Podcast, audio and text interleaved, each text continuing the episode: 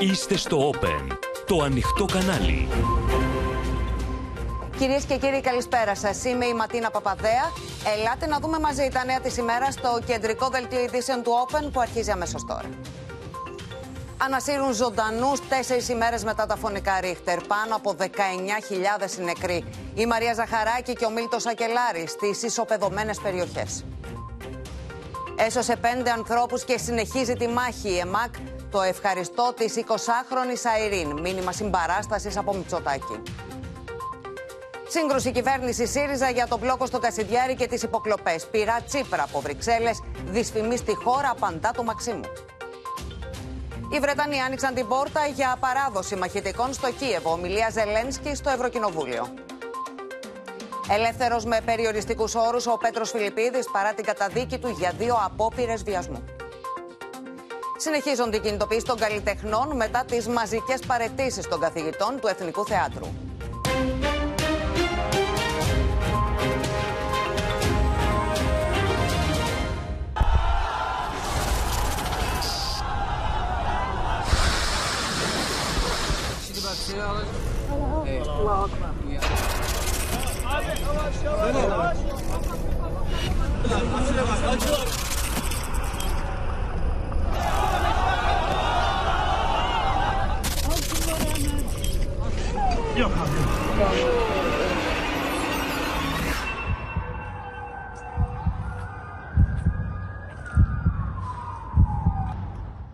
Χωρίς τέλος, κυρίες και κύριοι, η ανθρώπινη τραγωδία που ξετυλίγεται ώρα με την ώρα μετά το φωνικό διπλό χτύπημα του Εγκέλαδου που ισοπαίδωσε ολόκληρες πόλεις σε Τουρκία και Συρία. Ατελείωτη η λίστα του θανάτου με τους νεκρούς να είναι πάνω από 19.000. Άγνωστος παραμένει ο αριθμός των εγκλωβισμένων κάτω από τόνους ερηπείων, ενώ σε δραματική κατάσταση είναι και οι εκατοντάδες χιλιάδες άστεγοι. Την ίδια ώρα, ο Ταγί Περντογάν δέχεται έντονη κριτική από την αντιπολίτευση, η οποία κάνει λόγο για εγκληματική ολιγορία, καλώντας ταυτόχρονα τους δημάρχους να αναλάβουν δράση. Yarım saate kadar seni çıkartacağız Allah nasip ederse. Beşir. Ses ge- Beşir sağlığın nasıl? Neren, neren sıkıştı Beşir? Her yerin. Tamam Beşir. Yarım saate kadar seni çıkartacağız Allah nasip ederse. Οι διασώστε ακούν τη φωνή ενό αγοριού στα ερήπια σπιτιού στο Καχραμαν Μαρά. Του μιλούν, μαθαίνουν ότι τον λένε Μεχμέτ Γιλδίζ. Το όνομά του λίγο αργότερα κυκλοφορεί από στόμα σε στόμα σε όλη την Τουρκία. Το 7χρονο παιδί άντεξε για 81 ώρες στα χαλάσματα.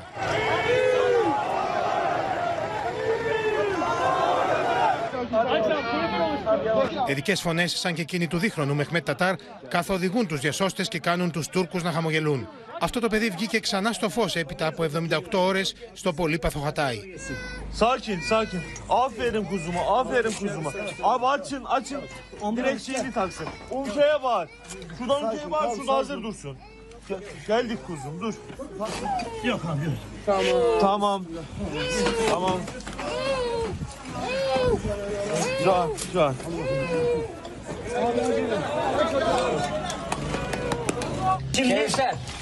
Τα σωστικά συνεργεία εντοπίζουν δύο αδέλφια μέσα στα χαλάσματα ενός πενταόρφου κτηρίου στο Καχράμα Μαράς. Στουρίχτε. Κανεί δεν είναι αλλιώ. Κανεί δεν είναι αλλιώ. Κανεί δεν είναι αλλιώ. Κανεί δεν είναι αλλιώ. Κανεί δεν είναι αλλιώ.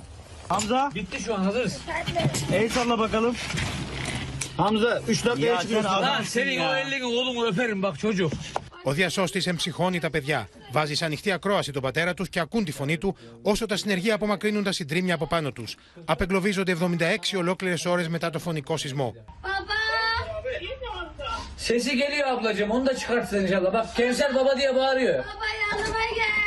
Όμως για κάποιους παγιδευμένους στο πολύπαθο Καχραμαν Μαράς είναι ήδη αργά. Αυτός ο πατέρας σπαράζει όταν αντικρίζει το παιδί του νεκρό.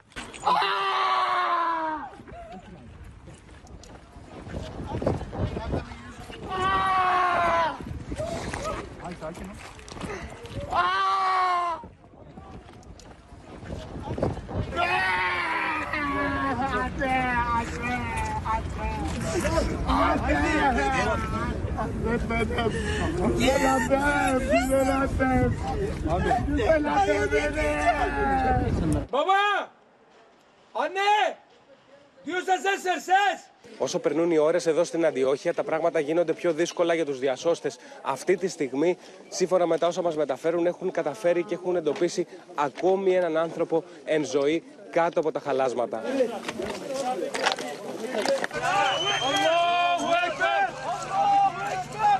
Κάθε διάσωση είναι και μια νίκη για τη ζωή.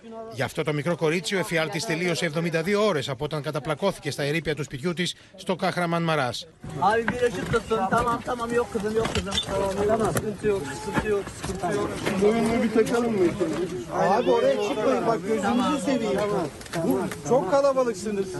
Οι διασώστες μιλούν στη μικρή Ζουμπέιντε ενώ προσπαθούν να την απεγκλωβίσουν.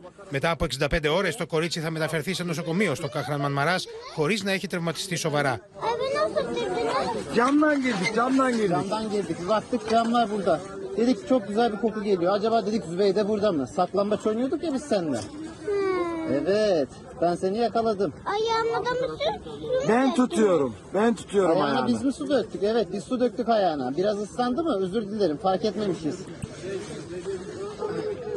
Dur tatlım dur. Kurtul. Neredeyse bitti.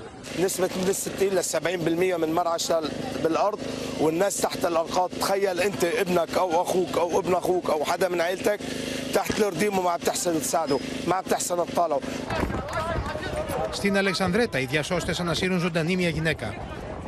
Έδωσε μάχη για να κρατηθεί στη ζωή μέσα στα χαλάσματα του σπιτιού τη επί 62 ώρε.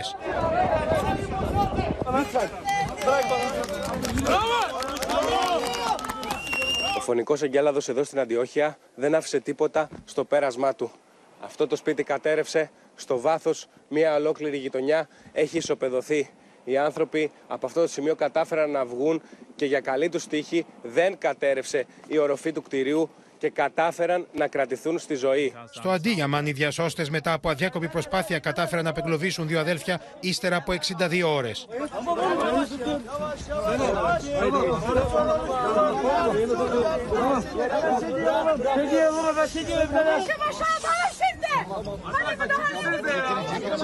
Την ίδια ώρα, εκατοντάδες χιλιάδες είναι εκείνοι που κοιμούνται σε συνθήκες ακραίου ψύχους εδώ και τρεις ημέρες. Η οργή τους ξεχυλίζει. Κατηγορούν τον Ερντογάν και την κυβέρνηση πως τους έχει αφήσει στην τύχη τους. Yemek yok, bir şey yok, aş yok, iş yok. Ne yaptın bu vatandaşın hali ne? Ciddi bir su problemi de var değil mi? Su, su problemi de var tabi. Su da yok, elektrik de yok. Neyle sınırlayacak bu vatandaş? Bir o tarafa sıraya geç, bir o tarafa sıraya geç, bir o tarafa sıraya geç. Dört sabahtan beri 40 sefer sıraya geçti bu vatandaş. Yazıktan bu vatandaşın haline. Çok fazla insan var aslında. Ama e, bugün sadece e, iş makinesi çalışmaya başladı. Biz kendi imkanlarımızla e, birilerine haber vererek e, buraya getirmeye çalışıyoruz. Ο Τούρκο πρόεδρο υποστηρίζει πω δεν έχει φτάσει βοήθεια σε όλε τι σεισμόπληκτε περιοχέ εξαιτία των κατεστραμμένων δρόμων και τη βαριχημονιά. Περνάει στην αντεπίθεση και σημαδεύει την αντιπολίτευση. Ne yazık ki siyasi istismara dönüştürenler var. Bu istismara benim vatandaşım, benim halkım asla prim vermeyecektir. Μόλις κατέφτασε εδώ ο Τούρκος πρόεδρος ο Ρετζέπ Περντογάν στον Καζίαντεπ προκειμένου να επιθεωρήσει την κατάσταση των εργασιών διάσωσης αλλά και να δει την κατάσταση των ε, σεισμοπλήκτων στο κάμπ που έχει στηθεί από πίσω. Şu an halimizi görüyorsunuz zaten. Buraya gelmişik çalışıyoruz. işte şununla ısınmaya çalışıyoruz. Az susuz burada işte şu şekil yapıyoruz işte kendimiz. انا بناشد امه محمد انا بناشد الدنيا كلها تساعدنا نطلع على الاطفال ο ηγέτης της αξιωματικής αντιπολίτευσης Κεμάλ Κιλιτζάρογλου κατηγορεί τον Ερντογάν για εγκληματική ολιγορία απέναντι στους σεισμόπληκτους και καλεί τους δημάρχους τους στις πληγήσεις περιοχές να αναλάβουν δράση μόνοι τους. Bürokratik engel mi koyuyorlar? Yapın, dinlemeyin. Bu halkı ekmek, battaniye bulmak için tutuklanmanız gerekirse tutuklanın. Ağız dalaşı, protokoller, bürokrasi bitti. Çünkü söz bitti, söz. Και ενώ ο Ερντογάν δέχεται τα πυρά της αντιπολίτευσης, τα κρατικά μέσα ενημέρωσης επιχειρούν να κατευνάσουν την οργή με επικοινωνιακά τρίκ. Μεταδίδουν βίντεο με τη μεταφορά 16 ασυνόδευτων βρεφών από τις πληγείσες περιοχές στην Άγκυρα με το προεδρικό αεροσκάφος. Την πρωτοβουλία ανέλαβε η σύζυγος του Ερντογάν, Εμινέ, η οποία υποδέχτηκε τα βρέφη σε νοσοκομείο της τουρκικής πρωτεύουσας. Ο θάνατος και η ζωή, κυρίες και κύριοι, η ελπίδα και η απόγνωση εναλλάσσονται στις σεισμόπληκτες περιοχές της Τουρκίας. Χθες βράδυ, οι άνδρες της ΕΜΑ κατάφεραν να βγάλουν ζωντανή από τα συντρίμμια στο Χατάι μια 20χρονη κοπέλα, η οποία παρά την κατάστασή της, κατάφερε να ψελίσει ένα ευχαριστώ στα ελληνικά προς τους Έλληνες διασώστες. Η ΕΜΑΚ είναι η πρώτη ομάδα διασωστών που έφτασε στην Τουρκία και αποδείχθηκε η πλέον αποτελεσματική σώζοντας πέντε ανθρώπους. Είναι η Αϊρίνη, είναι η Αϊρίνη. Ναι. Είναι η Αϊρίνη. Μετά από 60 εφιαλτικές ώρες, σταμένη στα συντρίμια 20χρονη Αϊρίνη επιστρέφει στη ζωή χάρη στους δικούς της αγγέλους. Τους Έλληνες διασώστες της ΕΜΑΚ που πάλεψαν με το χρόνο και τα κατάφεραν. Ακόμη μια σημαντική επιχείρηση, ακόμη μια επιτυχία της ΕΜΑΚ εδώ στην Τουρκία. Επιτυχία γιατί κατάφεραν να εντοπίσουν αυτή τη γυναίκα μετά από πολλές ώρες. Κατάφεραν να την ανασύρουν ζωντανή από τα χαλάσματα. Στο πρόσωπό της αποτυπώνεται η εξάντληση, ο φόβος αλλά και η ευγνωμοσύνη. Η Αϊρίνη μιλά μόνο τουρκικά, αλλά γνώριζε μία λέξη στα ελληνικά. Τη λέω θέλω να της μιλήσω. Μου είπε μισό λεπτό βάζω ανοιχτή ακρόαση και η γυναίκα εκείνη γελώντας, κρατώντας και αρπάζοντας το χέρι του διασώστη, είπε στα σπαστά ελληνικά ευχαριστώ.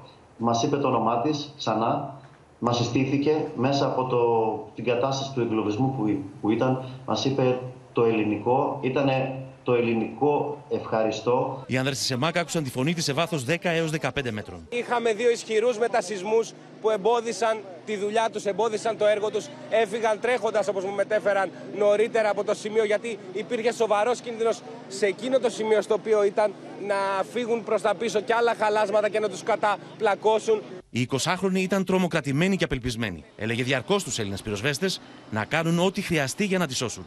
Ακόμη και να της κόψουν το πόδι που είχε καταπλακωθεί από ένα τσιμεντένιο δοκάρι. Είχε ληφθεί απόφαση για να κοπεί το πόδι της κοπέλα. Ε, κάποια στιγμή έπρεπε να κοπεί ένα δοκάρι για να απεγκλωβιστεί. Και ευτυχώς ήταν τόσο αθρώο το μπετόν που μπόρεσαν οι άντρες τη ΕΜΑΚ και διεύρυναν την οποία Uh,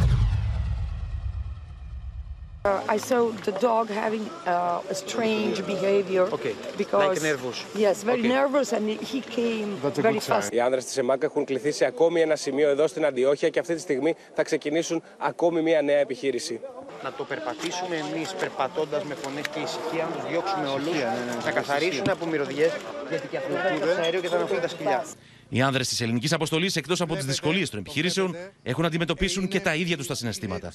Θα είδατε όλοι στην τηλεόραση κάποιον συνάδελφο να είναι ε, συγκινησιακά φορτωμένος. Ξέρω, επειδή μίλησα, ότι βγήκε κλαίγοντας, προσπαθούσε να βοηθήσει ένα παιδί, κάποιο χάθηκε, σώσαν το επόμενο.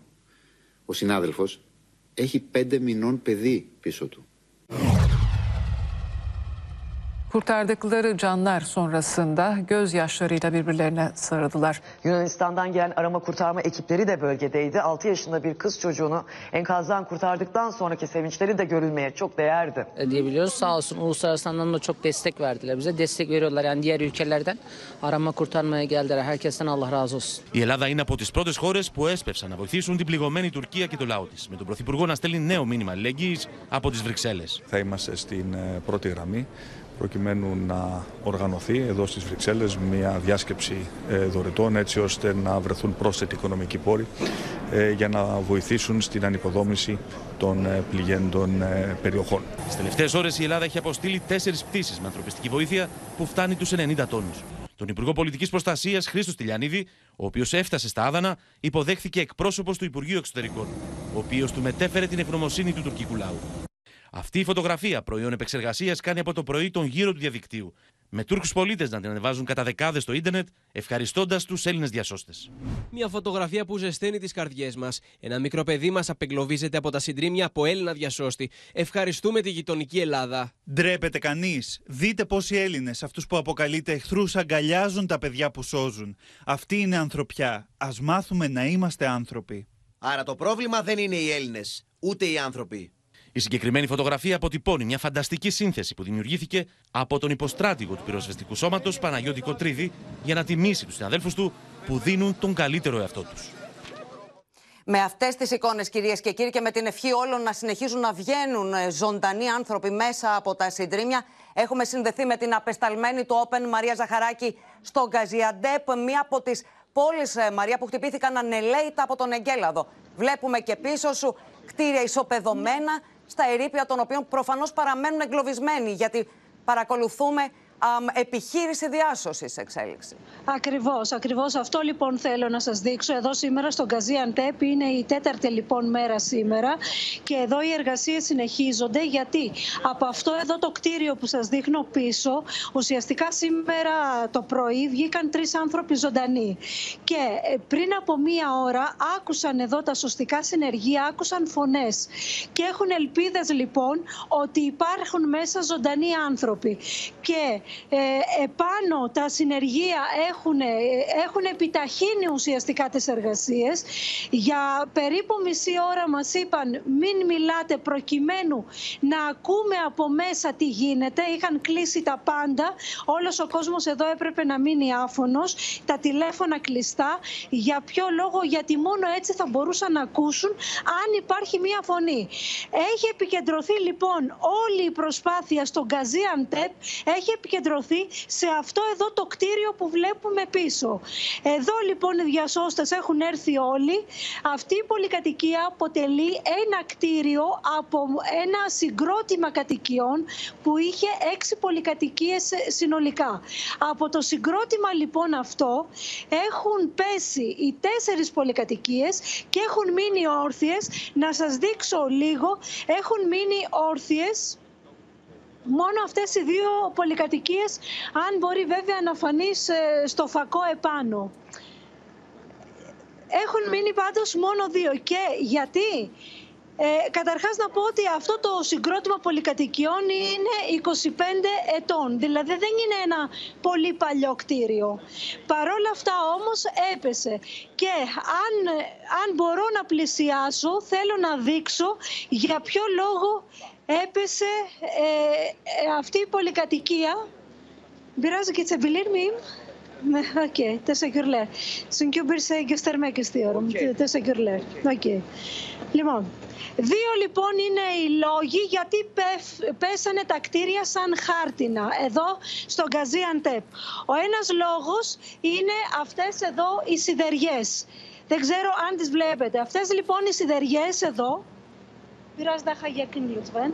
Αυτές εδώ οι σιδεριές είναι ίσχες, ενώ έπρεπε να είναι τρακτερωτές όπως μας εξήγησαν εδώ οι άνθρωποι, αλλά λόγω κακών υλικών επειδή ο εργολάβος αυτού του συγκροτήματος επέλεξε το φτηνό αυτό υλικό, αυτή τη σιδεριά που μπαίνει στο τσιμέντο, γι' αυτό το λόγο λοιπόν δεν, ήτανε, δεν είναι γερή και γι' αυτό έπεσαν οι τέσσερις πολυκατοικίες από όλο αυτό το συγκρότημα.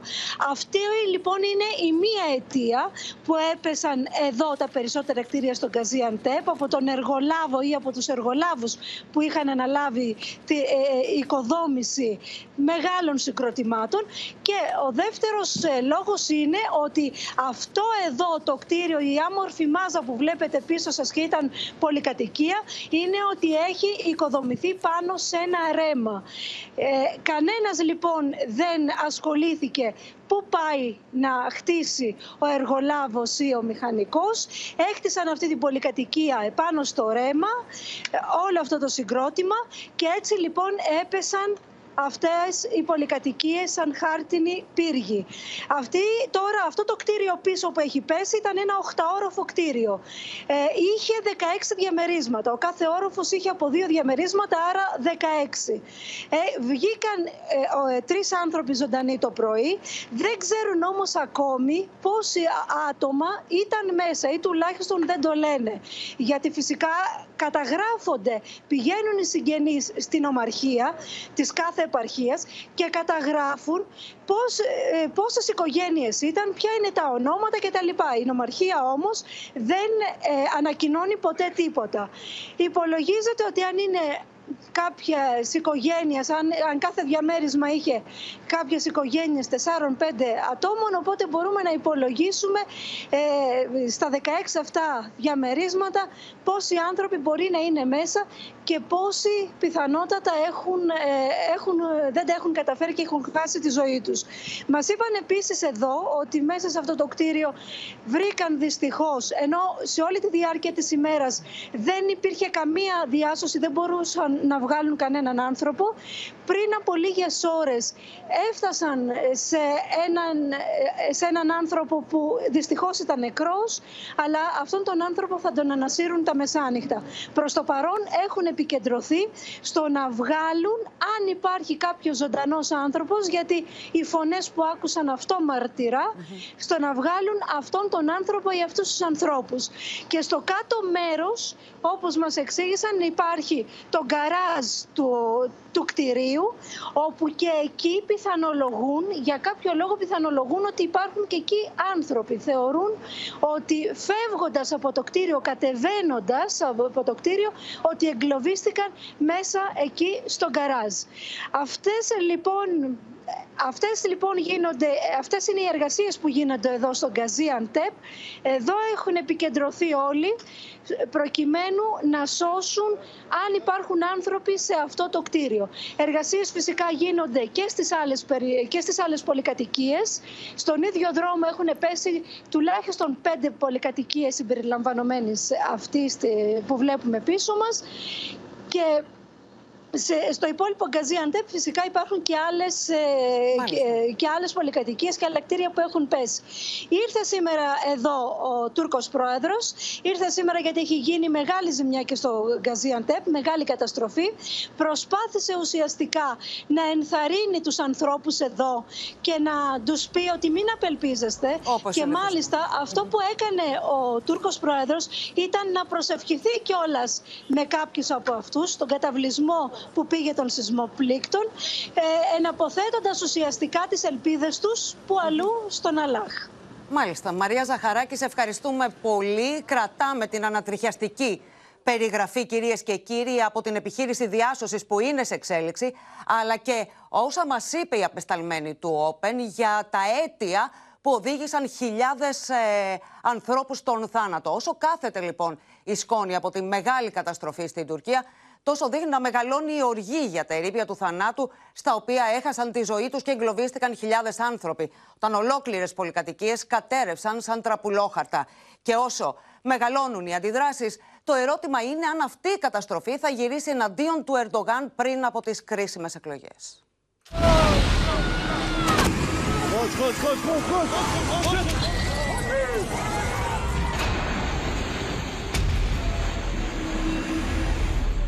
Sözde depreme dayanıklıydı. Birinci sınıf malzemelerle inşa edilmişti. Bu özellikleri nedeniyle de fiyatı 3 milyon liraya kadar çıkan dairelerin bulunduğu o bina saniyeler. Ölümünüzü 2 milyon 850 bin liraya satın alabilirsiniz değerli izleyenler. Όσο κάθεται η σκόνη της καταστροφής, τόσο μεγαλώνει η οργή για τα ερήπια του θανάτου. Türkiye'de bizim en çok çektiğimiz bu olaya sebep verenlerin hesap verebilirliğinin olmaması. Η μορφή και ο τρόπος της εν λόγω κατάρρευσης είναι ακριβώς παρόμοιο με τον τρόπο που κατεδαφίζουμε και μελετούμε την κατεδάφιση πολυορόφων κτηρίων τοποθετώντας εκρηκτικά στα θεμέλια. Έλληνες και ξένοι επιστήμονες εκτιμούν πως μεγάλο μέρος της καταστροφής οφείλεται στην κακή ποιότητα κατασκευών. Άμμος και χαλίκι. Αυτό ε, είναι απαγορευτικό δηλαδή όταν γίνει η κατάρρευση να μετατρέπεται σε ένα σωρό άμμους και χαλικιών. Αυτό είναι απαράδεκτο. Σημαίνει πολύ κακή ποιότητα βασικών υλικών δόμησης. Στο στόχαστρο για τις κακές κατασκευές έχουν μπει ήδη πέντε μεγάλες κατασκευαστικές που έχουν κατασκευάσει πολλά από τα κτίρια που κατέρευσαν σαν τραπουλόχαρτα. Σύμφωνα με τον τουρκολόγο Δημήτρης Σταθακόπουλο, αυτό το λόμπι των κατασκευαστικών έχει κερδίσει πολλούς μεγάλους δημόσιους διαγωνισμούς και χέρι ειδικών προνομίων από την τουρκική κυβέρνηση. Μπεσλίτ Τσετές σημαίνει συμμορία των πέντε. Είναι πέντε μεγάλες κατασκευαστικές που κάνουν mega projects. Όταν γίνονται δημόσιοι διαγωνισμοί, εμφανίζονται οι εταιρείες οι συγκεκριμένες, που είναι του ιδίου ανθρώπου ουσιαστικά, ε, χτυπούν, χτυπούν το διαγωνισμό με δικές τους προσφορές και όπου και να πάει ο διαγωνισμός, τον ίδιο θα καταλήξει στο τέλος. Μετά το σεισμό του 1999, η τουρκική κυβέρνηση επέβαλε μεταξύ άλλων έναν ειδικό φόρο για να αντισταθμίσει τη ζημιά από την καταστροφή, ο οποίος απέφερε μέχρι το τέλος του 2022 88 δισεκατομμύρια τουρκικές λίρες. Η τουρκική αντιπολίτευση επιτίθεται στον Ερντογάν, κάνοντας λόγο για συμμορία που έφαγε τα χρήματα από το φόρο σεισμού, αφήνοντας τους πολίτες απροστάτευτου από την καταστροφή. Deprem vergilerini çetelere yedirttiler. Hani nerede o para? O paralar da yok. Ömrü boyunca devlete her biçimde vergi veren halk ihtiyacı olduğunda devleti yanında göremedi. Όσο μεγαλώνουν οι αντιδράσει, το ερώτημα είναι αν η καταστροφή αυτή θα γυρίσει εναντίον του Ερντογάν πριν τι κρίσιμε εκλογέ. Binlerce canımız enkaz altında yaralıyız. Hem üzgünüz hem öfkeliyiz. Milletimiz zaten dayanışma içindedir. Benim Erdoğan ve sarayı ile dayanışmama gerek yoktur. Ο σεισμός του 1999 άνοιξε το δρόμο για την ανάληψη της διακυβέρνησης της Τουρκίας από τον Ερντογάν. Πολλοί αναρωτιούνται αν αυτή τη φορά ένα φυσικό γεγονός με καταστροφικές συνέπειες θα λειτουργήσει αντίστροφα για τον Τούρκο πρόεδρο και θα τον γκρεμίσει αυτή τη φορά από την εξουσία. Σας θυμίζω ότι την ίδια χρονιά του 1999 τότε η καθυστέρηση της κυβέρνησης υπό τον Ετζεβίτ να αντιδράσει και να ανοικοδομήσει την, Την Τουρκία. κατέστρεψε, έφερε τον Ερντογάν. Την κατέστρεψε και έφερε το ΑΚΕΠ στην εξουσία το 2002. Ε, βέβαια. Άρα λοιπόν οι σεισμοί στην Τουρκία ιστορικά δείχνουν ότι μπορεί να είναι και επιταχυντές πολιτικών εξελίξεων. Οι οικονομικές συνέπειες της καταστροφής ξεπερνούν κατά πολύ αυτές του 1999 που έφτασαν τα 12 με 17 δισεκατομμύρια δολάρια. Καθώς σύμφωνα με εκτιμήσεις πλέον μπορεί να φτάσουν ακόμα και τα 51 δισεκατομμύρια δολάρια. Ακόμα δεν έχουμε δει τίποτα ούτε προς τον αριθμό των νεκρών, ούτε των τραυματιών, ούτε των αστέγων. Και όλους αυτούς το καθεστώς πρέπει να τους σητήσει, να τους ντύσει, να τους ταΐσει, να τους δώσει νερό, εργασία. Μπροστά σε όλη αυτή την καταστροφή, ο Ερντογάν ανακοίνωσε οικονομική βοήθεια ύψους 495 ευρώ για κάθε σεισμοπαθή οικογένεια, σταγόνα στον ωκεανό για ανθρώπους που είδαν συγγενείς και φίλους να χάνονται και τους κόπους μιας ζωής να γίνονται σκόνη μέσα σε μια στιγμή. Και αρχίζουν να δυναμώνουν ε, οι φωνές της κριτικής με εχμές και για διαφθορά, όπως παρακολουθήσαμε στο βίντεο. Έχουμε κοντά μας τον ε, Σωτήρη Δανέζη. Σωτήρη, ακούσαμε, έλεγε μια γυναίκα ότι μπορείτε να αγοράσετε το θάνατό σας για 2.500 λίρες. Οι επιπτώσεις της βιβλικής καταστροφής φαίνεται πως αρχίζουν και φαίνονται και στην πολιτική σκηνή της Τουρκίας. Ναι, δεν υπάρχει αμφιβολία πως τέτοιου είδους και τέτοιου μεγέθους κρίσεις και εθνικές τραγωδίες ανεβάζουν και ρίχνουν κυβερνήσεις. Από την πρώτη στιγμή ο Ερντογάν και οι επιτελείς του επιχειρούν να αποδώσουν την τραγωδία στη μανία του εγκέλαδου, δηλαδή σε ένα ακραίο φαινόμενο της φύσης. Όμως, επικριτικά σχόλια στον τύπο, σύσσωμε η αντιπολίτευση, τα είδαμε και στο ρεπορτάζ, τον κατηγορούν για ανεπάρκεια, αφήνουν εχμές για την κατάσταση των κτηρίων και βέβαια για τις ευθύνες της πολιτείας για την ασυνδοσία των εργολάβων. Η συζήτηση που έχει ανοίξει για τους οικονομικούς κανονισμούς αφορά κυρίως το κόμμα του Ερντογάν, βέβαια, που κυβερνά δύο δεκαετίες. Ένα κόμμα που κατά καιρούς έχει κατηγορηθεί για σωρία σκανδάλων και διαφθορά. Άρθρα και σχόλια στον τύπο αναφέρουν τους μεγαλοεργολάβους των δημόσιων έργων, τους φίλους και υποστηρικτές της κυβέρνησης που θησάβρισαν επί Ερντογάν, ακόμη και τους γνωστούς ως συμμορία των πέντε. Σήμερα, εν μέσω της χειρότερης οικονομικής κρίσης από τότε που το κυβερνών κόμμα της δικαιοσύνης και ανάπτυξης ανέβηκαν στην εξουσία, ο Ερντογάν καλείται να δείξει ευαισθησία στη λαϊκή οργή, να πάρει άμεσα μέτρα, να στεγάσει εκατοντάδες χιλιάδες άστιγους, πριν πληρώσει το πολιτικό κόστος και χάσει ολοκληρωτικά κάθε ελπίδα για τις εκλογές του Μαΐου. Δεν ξεχνά άλλωστε πως το άστρο του ανέτειλε μετά τον καταστροφικό σεισμό του 1999 και την αποτυχημένη διαχείριση της κρίσης από την κυβέρνηση Ετζεβίτ, τον Εντζεβίτ, τον οποίο νίξε στις εκλογές τρία χρόνια αργότερα. Για τον Ερντογάν, λοιπόν, αυτός ο σεισμός και ο τρόπος που θα αντιδράσει στην κρίση είναι πιθανό να σηματοδοτήσει την επιστροφή του στην κεφαλή της εκλογικής κούρσας και μπορεί την ίδια ώρα να ελέγχει το κυρίαρχο πολιτικό αφήγημα στον τύπο, να ελέγχει τα φιλικά προς αυτόν μέσα μαζικής ενημέρωσης, αλλά μια ενδεχόμενη ολιγορία ή λάθη στη διαχείριση αυτής της ανθρωπιστικής τραγωδίας θα τους στοιχήσει πολύ ακριβά μόλις τρεις μήνες πριν το κρίσιμο ραντεβού στις κάλπες. Μάλιστα, θα είναι κλειδί το πώς θα αντιδράσει, το πώς θα αντιμετωπίσει όλη αυτή την ε, κρίση. Σωτήρη Δανέζη, σε ευχαριστούμε πολύ. Με πείσμα και αυταπάρνηση, οι διασώστες από όλο τον κόσμο συνεχίζουν την ίδια ώρα να αγωνίζονται στα συντρίμια της Τουρκίας και της Συρίας. Παίρνουν δύναμη όταν βγάζουν μέσα από τα χαλάσματα νικητές της ζωής, όπως ο Κερέμ, ένα μωρό μόλις 20 ημερών. Βγήκε από τα ερήπια 60 ώρες μετά το σεισμό, κρατώντας στη χούφτα του μια τούφα από τα μαλλιά της μητέρας του. Ο Κέρεμ είναι μόλις 20 ημερών. Το μικρό κορμάκι του άντεξε κάτω από τα συντρίμια επί 60 ολόκληρες ώρες. Οι διασώστες τον εντόπισαν στο Χαϊτάι να δίνει μάχη για να κρατηθεί στη ζωή. Στο χεράκι του ακόμη μία τούφα από τα μαλλιά της μητέρας του. Θαύματα ζωής κάτω από τα ερήπια, όπως η διάσωση της πεντάχρονης Χαζάλ. Su ister misin? Sana bir şey soracağım. Yok daha muayene olmadım. Canım benim. Seni muayene etsinler. Aferin sana. Okula gidiyor musun? Kaç yaşındasın sen? Ana sınıfına, Beş. ana Beş. sınıfına gidiyor musun? Gitmiyorum. Başlamadın mı daha okula? Daha başlamadım. Gel başlayacağım. Ένας αστυνομικός και η 9χρονη κορούλα του, η Ζεϊνέπ, βλέπουν ξανά το φως του ήλιου μετά από 80 ώρες εγκλωβισμού στα συντρίμια 7όροφη πολυκατοικίας στο Καχράμαν Μαράς. Hepsi hazır ya, hepsi ya. oğlum gel sen. Çok acıkmış. Sana çikolatalı ekmek de hazır. Hadi oğlum gel. Το στοίχημα της ζωής κερδίζει και ο 7χρονο Αχμέτ από την Αντιόχεια που ανασύρθηκε ζωντανός 70 ώρες μετά τον φωνικό σεισμό. Το πρώτο πράγμα που ζήτησε από τους διασώστες, μία τσίχλα.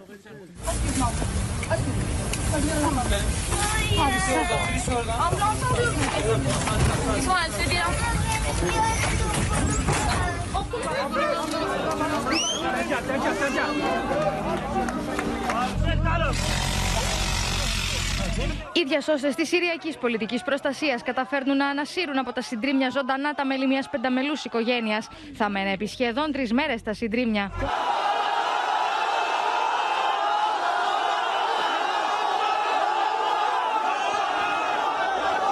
Κάνουν λόγο για αληθινό θαύμα.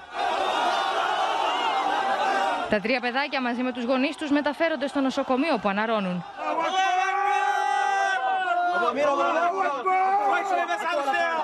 Right Η μικρή Έλεν επιβίωσε στα συντρίμια στο Χατάι επί σχεδόν 68 ώρες χωρίς νερό, φαγητό και οξυγόνο. Μετά την ανάσυρσή της, μεταφέρθηκε στο νοσοκομείο που διαπιστώθηκε ότι είναι καλά στην υγεία της. Yavaş. Tamam. Sakin. Sana kurban olurum ben. Sana kurban olurum. Allah'ım sana şükürler olsun ya Rabbim ya Resulallah. Η μικρή Μασάλ, μόλις 1,5 έτους, βγαίνει ζωντανή μετά από 56 ώρες. Κάτω από τα συντρίμια, η μητέρα της τη θύλαζε για να καταφέρει να τη σώσει. Οι δυο τους είναι στο νοσοκομείο σε σταθερή κατάσταση.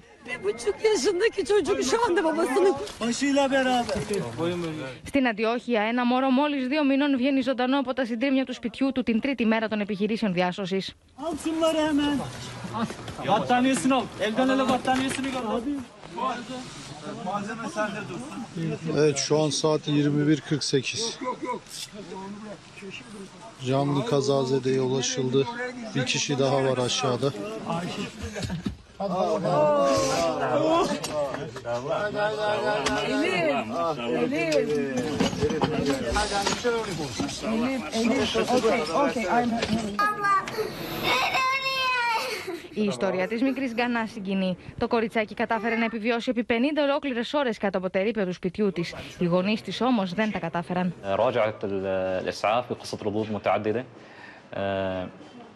تم بعد إجراء الفحص السريري واستقصاءات المتممة الشعاعية تم اتخاذ قرار بقبولها في الجناح للمراقبة آه، حقيقة حالة جنى آه، آه، مؤثرة جدا آه، بالقصة كان عائلتها آه، جميع أفراد عائلتها متوفين Τα σωστικά συνεργεία παλεύουν αδιάκοπα με τον χρόνο, ενώ οι πρώτε κρίσιμε 72 ώρε για τον εντοπισμό των εγκλωβισμένων έχουν περάσει. Μετά από τέσσερι ημέρε φτάνει επιτέλου και το πρώτο κομβόι ανθρωπιστική βοήθεια στη Βόρεια Συρία για διανομή των απαραίτητων προϊόντων και περίθαλψη των πληγέντων.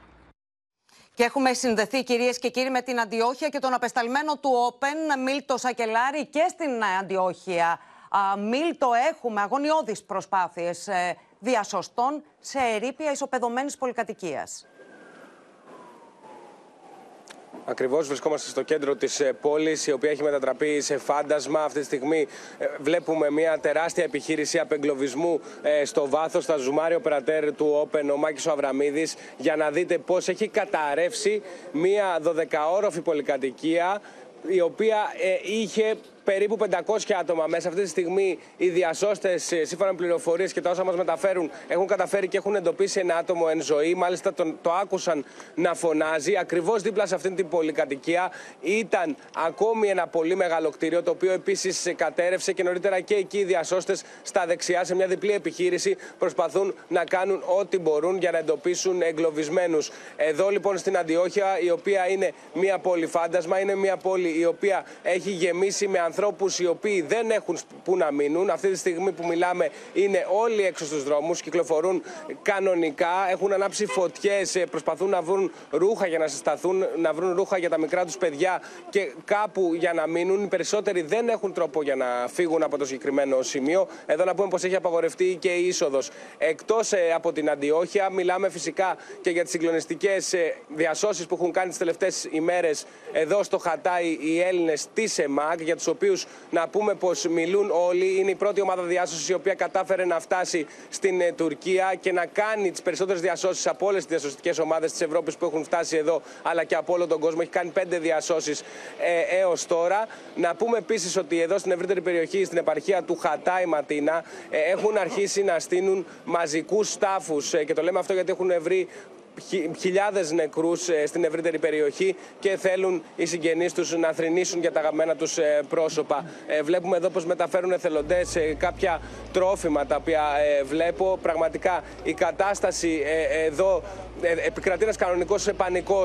Νωρίτερα μιλήσαμε με πολύ κόσμο που μας έλεγαν ότι η κυβέρνηση δεν τους έχει δώσει όσα ήθελαν να τους δώσει. Δηλαδή, κάποια απαραίτητα πράγματα. Ποια είναι τα απαραίτητα πράγματα, είναι ένα κατάλημα, είναι λίγο φαγητό, είναι ένα ζεστό μέρος για να μπορούν τουλάχιστον να περάσουν με ασφάλεια το βράδυ τους. Όλα αυτά φυσικά την ώρα που τελειώνουν οι ώρες, οι κρίσιμες ώρες από τους ε, διασώστες οι οποίοι προσπαθούν να κάνουν ό,τι μπορούν για να εντοπίσουν χιλιάδες άτομα τα οποία είναι θαμμένα κάτω από τα ερήπια. Όπως και εδώ που σύμφωνα με τις εκτιμήσεις υπάρχουν γύρω στα χίλια άτομα τα οποία δεν έχουν καταφέρει να λάβουν βοήθεια. Θα γυρίσει πάλι ο Μάκης ο Αβραμίδης την εικόνα να σας δείξει πού ακριβώς επιχειρούν οι ξένοι διασώστες. Να πούμε ότι η ελληνική ομάδα διάσωσης, η πρώτη η ΕΜΑΚ, αποχώρησε πριν από λίγο γιατί ήταν πολύ νωρίς το πρωί στους δρόμους. Την ακολουθήσαμε, έκανε αυτοψία σε όλα τα σημεία και όπου κλήθηκε να εμπέμβει ήταν εκεί και σε λίγη ώρα αναμένεται να ξεκινήσει δεύτερη νέα μεγάλη επιχείρηση από την δεύτερη ΕΜΑΚ η οποία είναι εδώ και οι δύο ε, ομάδες θα επιχειρήσουν ε, αύριο. Βλέπω εδώ τώρα ότι μεταφέρουν και ένα ε, μηχάνημα για να βοηθήσει τις διαδικασίες για να μπορέσουν να ανασύρουν κάποιους, ε, να μεταφέρουν μπάζα για να μπορέσουν να φτάσουν όλο, όλο ένα και περισσότερο πιο κοντά στους εγκλωβισμένους. Καταλαβαίνουμε ότι είναι μια πάρα πολύ δύσκολη διαδικασία εδώ μέσα στην Αντιόχεια όπου η κατάσταση είναι τραγική. Οι άνθρωποι λοιπόν που ζουν εδώ, ζουν μόνοι, ζουν ε, αβοήθητοι στην κυριολεξία. Έχουν γίνει πάρα πολύ λίγα πράγματα από αυτά που έχουμε ε, δει και εμείς. Και όταν λέμε λίγα πράγματα, εννοούμε τα καταφύγια στα οποία θα μπορούσαν να διαμείνουν. Βλέπω ένα στενοφόρο περνάει. Είναι μια διαδικασία η οποία γίνεται 24 ώρες το 24ωρο και εδώ στην Αντιόχεια και στην ευρύτερη περιοχή στο Χατάι και στις άλλες ε, επαρχιακές πόλεις οι οποίες υπάρχουν εδώ. Ε, θα σας δείξω ο Μάκης Αβραμίδης που, πόσο ψηλά έχουν ανέβει οι διασώστες. Δείτε και προσπαθούν με χειρουργική ακρίβεια. Είναι μια διαδικασία η οποία ακολουθείται καθ' όλη τη διάρκεια της ημέρας. Αρκετές ήταν οι φορές ε, πριν από λίγο που μας έκαναν σήματα να σταματήσουμε να μιλάμε, να κάνουμε όλη την απόλυτη ησυχία προκειμένου να μπορέσουν να ακούσουν αν υπάρχει κάποιος άνθρωπος ο οποίος φωνάζει κάτω από τα χαλάσματα Ματίνα. Προσπαθούν να φουγκραστούν έστω και ένα ίχνος ε, ζωής. Ε, Μίλτος Σακελάρη, σε ευχαριστούμε πολύ. Ευχαριστούμε όλους τους συναδέλφους που μας μεταδίδουν α, τις εικόνες αυτές που κόβουν ε, την ανάσα και μας κάνουν, παρά τα χιλιόμετρα που μας χωρίζουν, να νιώθουμε την αγωνία και τον αγώνα στα συντρίμια. Ενδεικτικές, κυρίες και κύριοι, της απόλυτης καταστροφής είναι οι εικόνες στο διπορικό της απεσταλμένης του Όπεν Μαρίας Ζαχαράκη στο Καχράν Μαράς, στην ισοπεδωμένη πόλη που θρυνεί τους περισσότερους νεκρούς. Α το παρακολουθήσουμε. Είναι η πόλη του Καχραμάν Μαράς, η οποία επλήγει περισσότερο από το σεισμό, γιατί εδώ ήταν το επίκεντρο των 7,6 ρίχτερ. Βλέπουμε ότι ο καιρός ε, δεν ευνοεί ε, καθόλου αυτήν την πόλη, τώρα που έγινε αυτός ο σεισμός. Πρόκειται για μια μεγάλη καταστροφή, αλλά είναι μια μεγάλη πόλη, βλέπετε πόσο εκτείνεται στο, στο φακό. Αυτή η πόλη λοιπόν μετράει τους περισσότερους νεκρούς, μετράει τις περισσότερες πληγές. Εδώ τα συστικά συνεργεία προσπαθούν να διασώσουν ακόμη ανθρώπους. Βλέπουμε άμορφες μάζες, κτίρια ολόκληρα που έχουν γίνει άμορφες μάζες.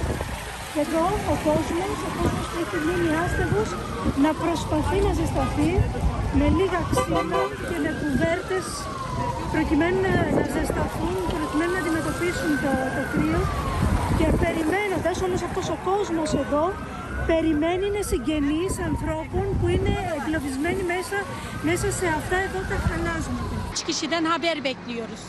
Eşiniz de içeride. Eşim içeride ulaştılar oraya kadar, o bölgeye kadar hilti yardımıyla girdiler. Şu an onlardan haber bekliyoruz.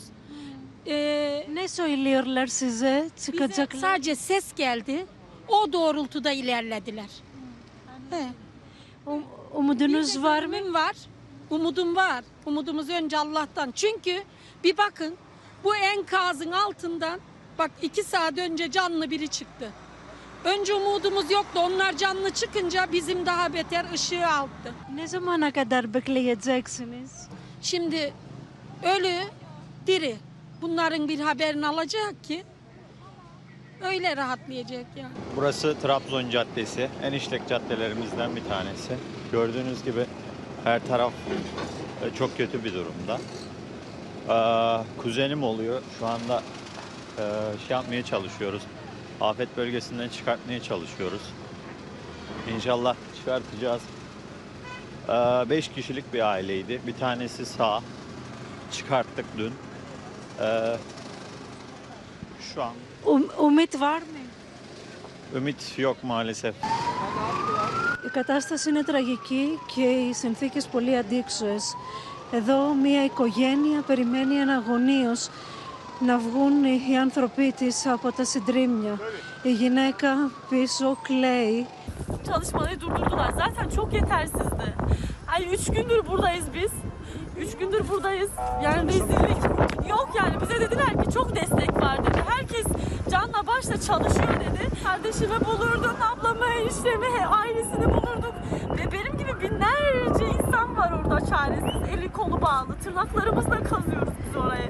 Acaba bir şey bulacak mıyız? Eşyasına rastlayacak mıyız diye. Kimse kimse bizi anlamıyor ve insanlık beraberinde ölmüş yani. Έχουμε συνδεθεί κυρίες και κύριοι με τη Σοφία Φασουλάκης στι Βρυξέλλες και τον Παντελή Βαλασόπουλο στο Βερολίνο. Καλησπέρα και στους δύο. Σοφία, να ξεκινήσουμε από σένα και από τη Σύνοδο Κορυφής της Ευρωπαϊκής Ένωσης που πραγματοποιείται στη σκιά του φωνικού σεισμού στην Τουρκία με τον Πρωθυπουργό να στέλνει μήνυμα αλληλεγγύης. Ναι, Ματίνα, και όπως καταλαβαίνεις, η ατμόσφαιρα είναι βαριά εδώ στο Ευρωπαϊκό Συμβούλιο εξαιτίας αυτής της μεγάλης καταστροφής στην Τουρκία και την Συρία. Ε, μάλιστα, οι ηγέτες προσερχόμενοι νωρίς το πρωί εδώ στην έκτακτη, στην έκτακτη Σύνοδο Κορυφής κράτησαν ενός λεπτού σιγή για τα θύματα του σεισμού.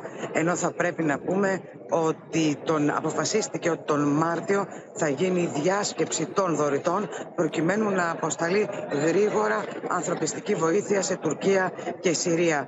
Θα πρέπει να κινηθούν κεφάλαια όπως αποφασίστηκε τόσο από την Ευρωπαϊκή Ένωση όσο και από τα κράτη-μέλη προκειμένου υπό την ομπρέλα των Ηνωμένων Εθνών να σταλεί γρήγορα ανθρωπιστική βοήθεια τόσο στην Τουρκία όσο και στη Συρία. Σε αυτήν λοιπόν την προσπάθεια η Ελλάδα θα πρωτοστατήσει, είπε ο Έλληνας Πρωθυπουργός, στην διάσκεψη των δωρητών εννοώ Ματίνα, όπως το έκανε η Ελλάδα την πρώτη μέρα του σεισμού, στέλνοντας βοήθεια, όχι μια φορά, αλλά δύο φορές, σωστικά συνεργεία, στη γειτονική χώρα. Έχουμε υποχρέωση να βοηθήσουμε τους Τούρκους. Οι Τούρκοι, ο τουρκικός λαός είναι φίλος μας. Έχουμε υποχρέωση να τίνουμε χείρα φιλίας στον τουρκικό λαό. Είπε προσερχόμενος εδώ στην Σύνοδο Κορυφής ο Κυριάκος Μητσοτάκης, θέλοντας Ματίνα να στείλει ένα διπλό μήνυμα τόσο στη Δύση όσο και στο εσωτερικό της Τουρκίας. Στη Δύση γιατί θέλει να δείξει ότι η Ελλάδα είναι αυτή που θέλει ηρεμία, ότι η Ελλάδα δεν είναι αυτή που προκαλεί την ένταση, θέλει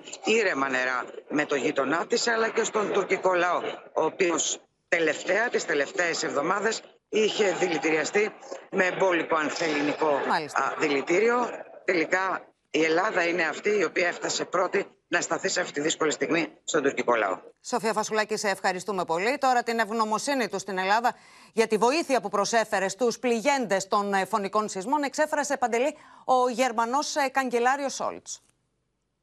Ναι, καλησπέρα. Και αυτό δείχνει ποιος είναι ο διεθνής αντίκτυπος από τις κινήσεις της Ελλάδας, από την κίνηση να στείλει βοήθεια αμέσως στην Τουρκία. Μια κίνηση, όπως είπαμε, μεγάλο αντίκτυπο. Θα έλεγα, Ματίνα, χωρίς υπερβολή, ότι είναι η καλύτερη διαφήμιση της χώρας μας τα τελευταία χρόνια τουλάχιστον. Ο Σόλτς μιλώντας στη Βουλή λίγο πριν φύγει για τις Βρυξέλλες αναφέρθηκε στο θέμα λέγοντας είμαι ευγνώμων και για τους φίλους και τους εταίρους μας στην περιοχή όπως το τηλεφώνημα που έκανε ο Έλληνας Πρωθυπουργός προς τον Τούρκο Πρόεδρο που δείχνει με έμφαση πως σε καταστροφές όπως και αυτή πρέπει να είμαστε ο ένας κοντά στον άλλον και να υποστηρίζουμε ο ένας τον άλλον. Να σου πω επίσης ότι συνεχίζουν στο γερμανικό τύπο να υπάρχουν πάρα πολλά δημοσιεύματα για την ελληνική αποστολή στην Τουρκία, ιδιαίτερα μετά την ένταση των τελευταίων μηνών και πάρα πολλά από αυτά τα δημοσιεύματα λένε ότι ίσως,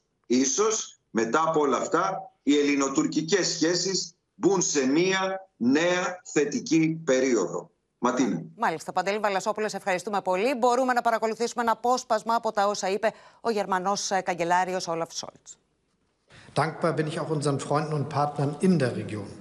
Nicht zuletzt das jüngste Telefonat zwischen dem griechischen Ministerpräsidenten und dem türkischen Staatspräsidenten unterstreicht doch sehr deutlich, in Katastrophen wie dieser müssen wir zusammenrücken und uns gegenseitig unterstützen.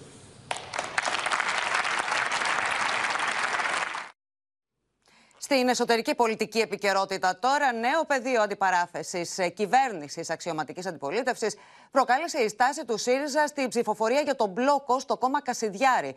Με την κυβέρνηση να κατηγορεί την αξιωματική αντιπολίτευση για αμήχανη στάση προκειμένου να αντλήσει ψηφοφόρους από την ακροδεξιά. Για προβληματική διάταξη κάνει λόγο ο ΣΥΡΙΖΑ κατηγορώντας τη Νέα Δημοκρατία ότι δεν εξάντλησε τις δυνατότητες που είχε για ευρύτερη συνένεση. Φωτιά έβαλε η απόφαση του ΣΥΡΙΖΑ να ψηφίσει παρόν στην τροπολογία για τον μπλόκο στην εκλογική κάθοδο Κασιδιάρη, ρύθμιση που στήριξε μόνο το Πασόκ. Ο λόγος που θέλει να κατέβει ο Κασιδιάρης είναι γιατί πιστεύει να δυσκολεύει την αυτοδυναμία του Κυριάκου Μητσοτάκη. Στο Σύνταγμα μαζί ήρθαμε με Χρυσή Αυγή, στο δημοψήφισμα στο Όχι μαζί ήρθαμε με Χρυσή Αυγή, εδώ την αλλαγή του εκλογικού νόμου μαζί ήρθαμε με Χρυσή Αυγή και σήμερα πάλι μαζί ήρθαμε με Χρυσή Αυγή τον Κασιδιάρη. Εμείς κάναμε τα πάντα.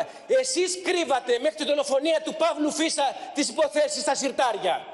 Ήταν λοιπόν το αίμα του Παύλου Φίσα, ο αντιφασιστικός αγώνας, η πίεση της κοινωνίας, αυτή που σας έσυρε τότε να προχωρήσετε αυτή την υπόθεση στην δικαιοσύνη.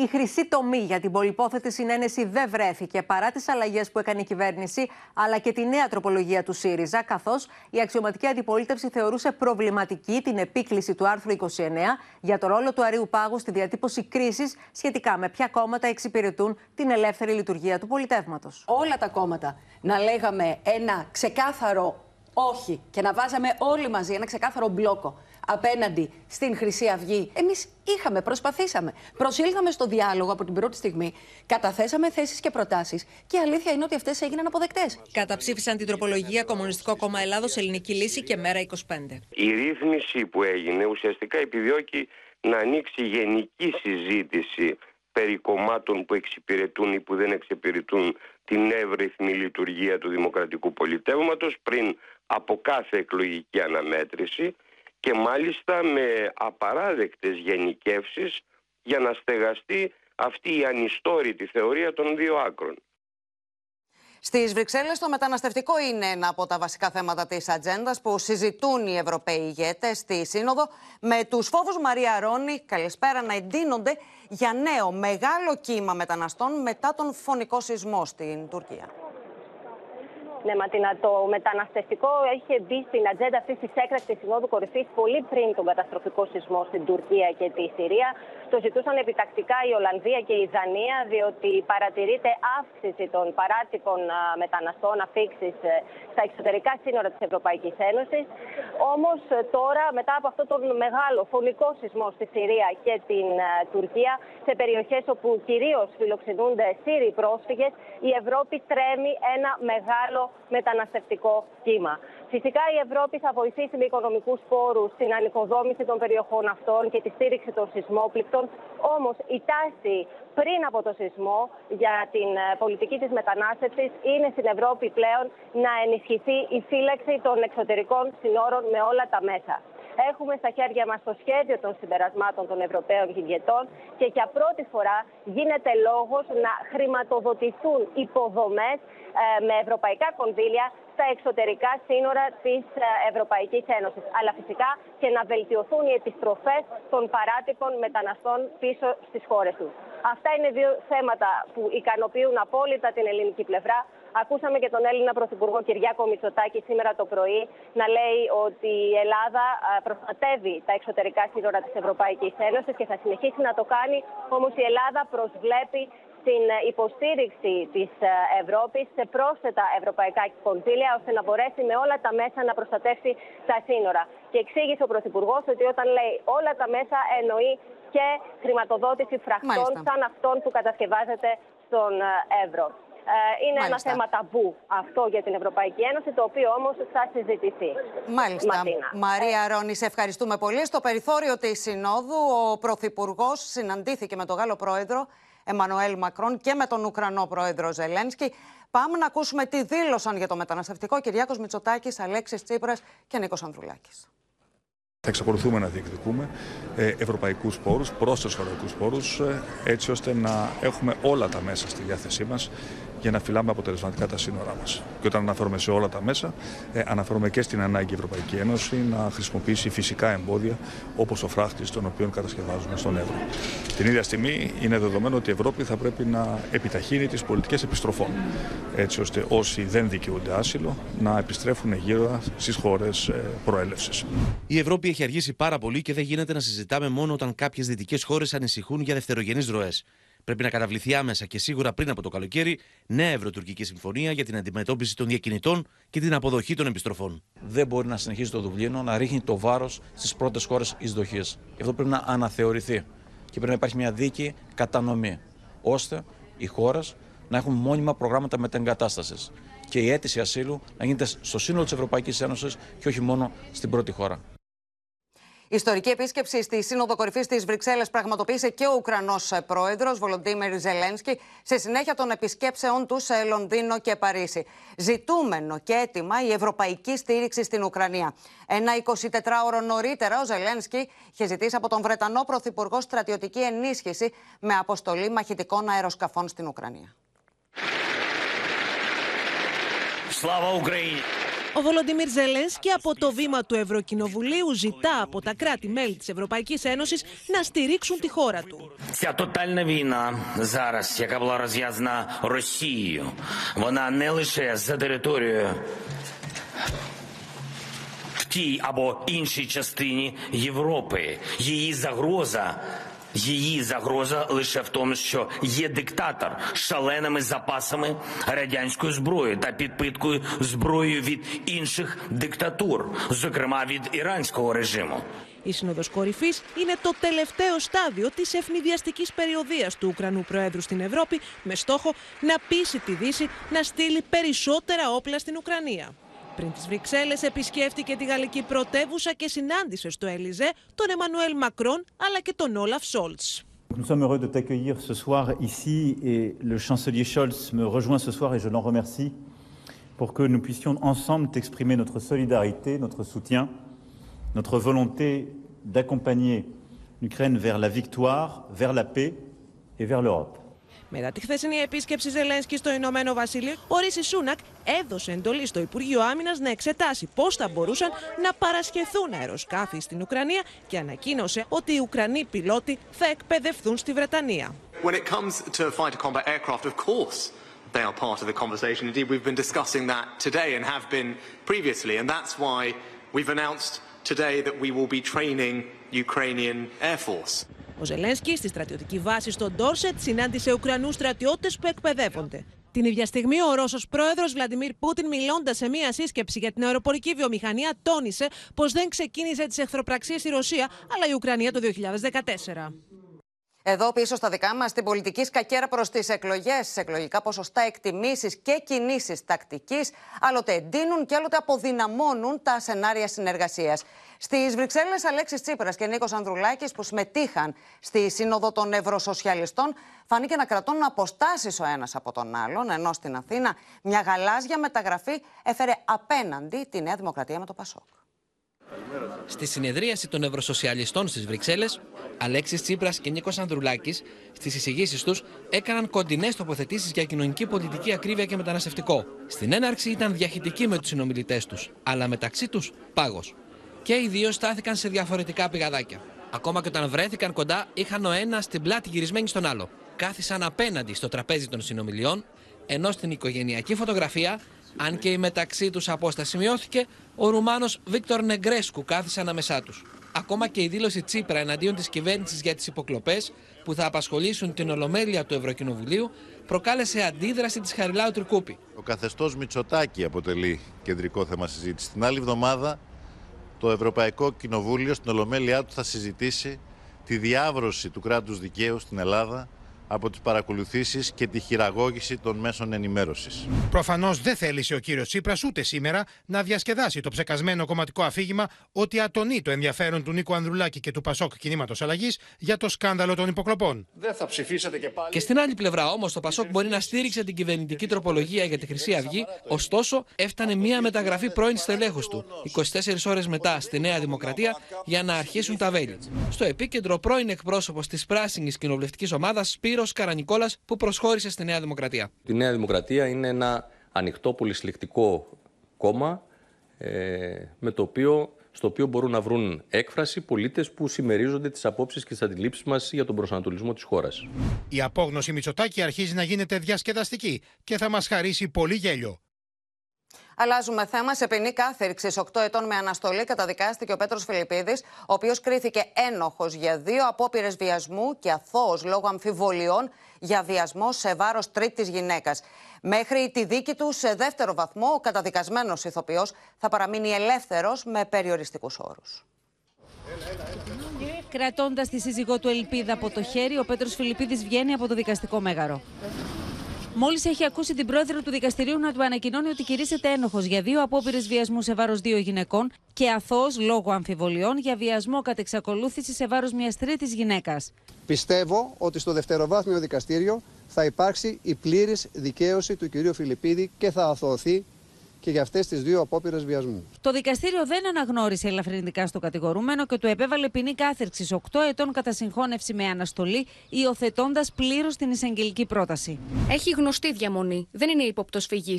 Οι καταγγελόμενες πράξεις είχαν ως κοινό παρονομαστεί το θέατρο και την τηλεόραση, ο οποίος όμως εξακολουθεί να μην είναι φιλικός για τον κατηγορούμενο. Η δικαιοσύνη με την απόφασή της μίλησε και μίλησε με ένα πολύ ηχηρό μήνυμα. Είχα πει και τότε ότι η καλύτερη περάσπιση για αυτές τις κοπέλες ήταν η απολογία αυτού του ανθρώπου ανθρώπου. Η τελευταία παράσταση, κατά την άποψη τη δική μου, ενός ηθοποιού που ήταν κακός ηθοποιός εκείνη την ημέρα. Με το άκουσμα της απόφασης, οι τρεις γυναίκες αγκαλιάστηκαν και ξέσπασαν σε λιγμούς. Ένας καταδικαστέντας πλέον, ε, ο οποίος δεν ε, θεωρεί ότι αυτά τα, έχει διαπράξει αυτά τα δικήματα, δεν θα μπορούσε να ζητήσει συγγνώμη, αμετανόητος μέχρι σήμερα. Είναι αθώος, συνεχίζει την ε, μάχη του έχει ασκήσει ήδη έφεση. Σε βάρος του καταδικαστέντα ηθοποιού επιβλήθηκαν οι περιοριστικοί όροι της απαγόρευσης εξόδου από τη χώρα και της εμφάνισης σε αστυνομικό τμήμα της περιοχής του.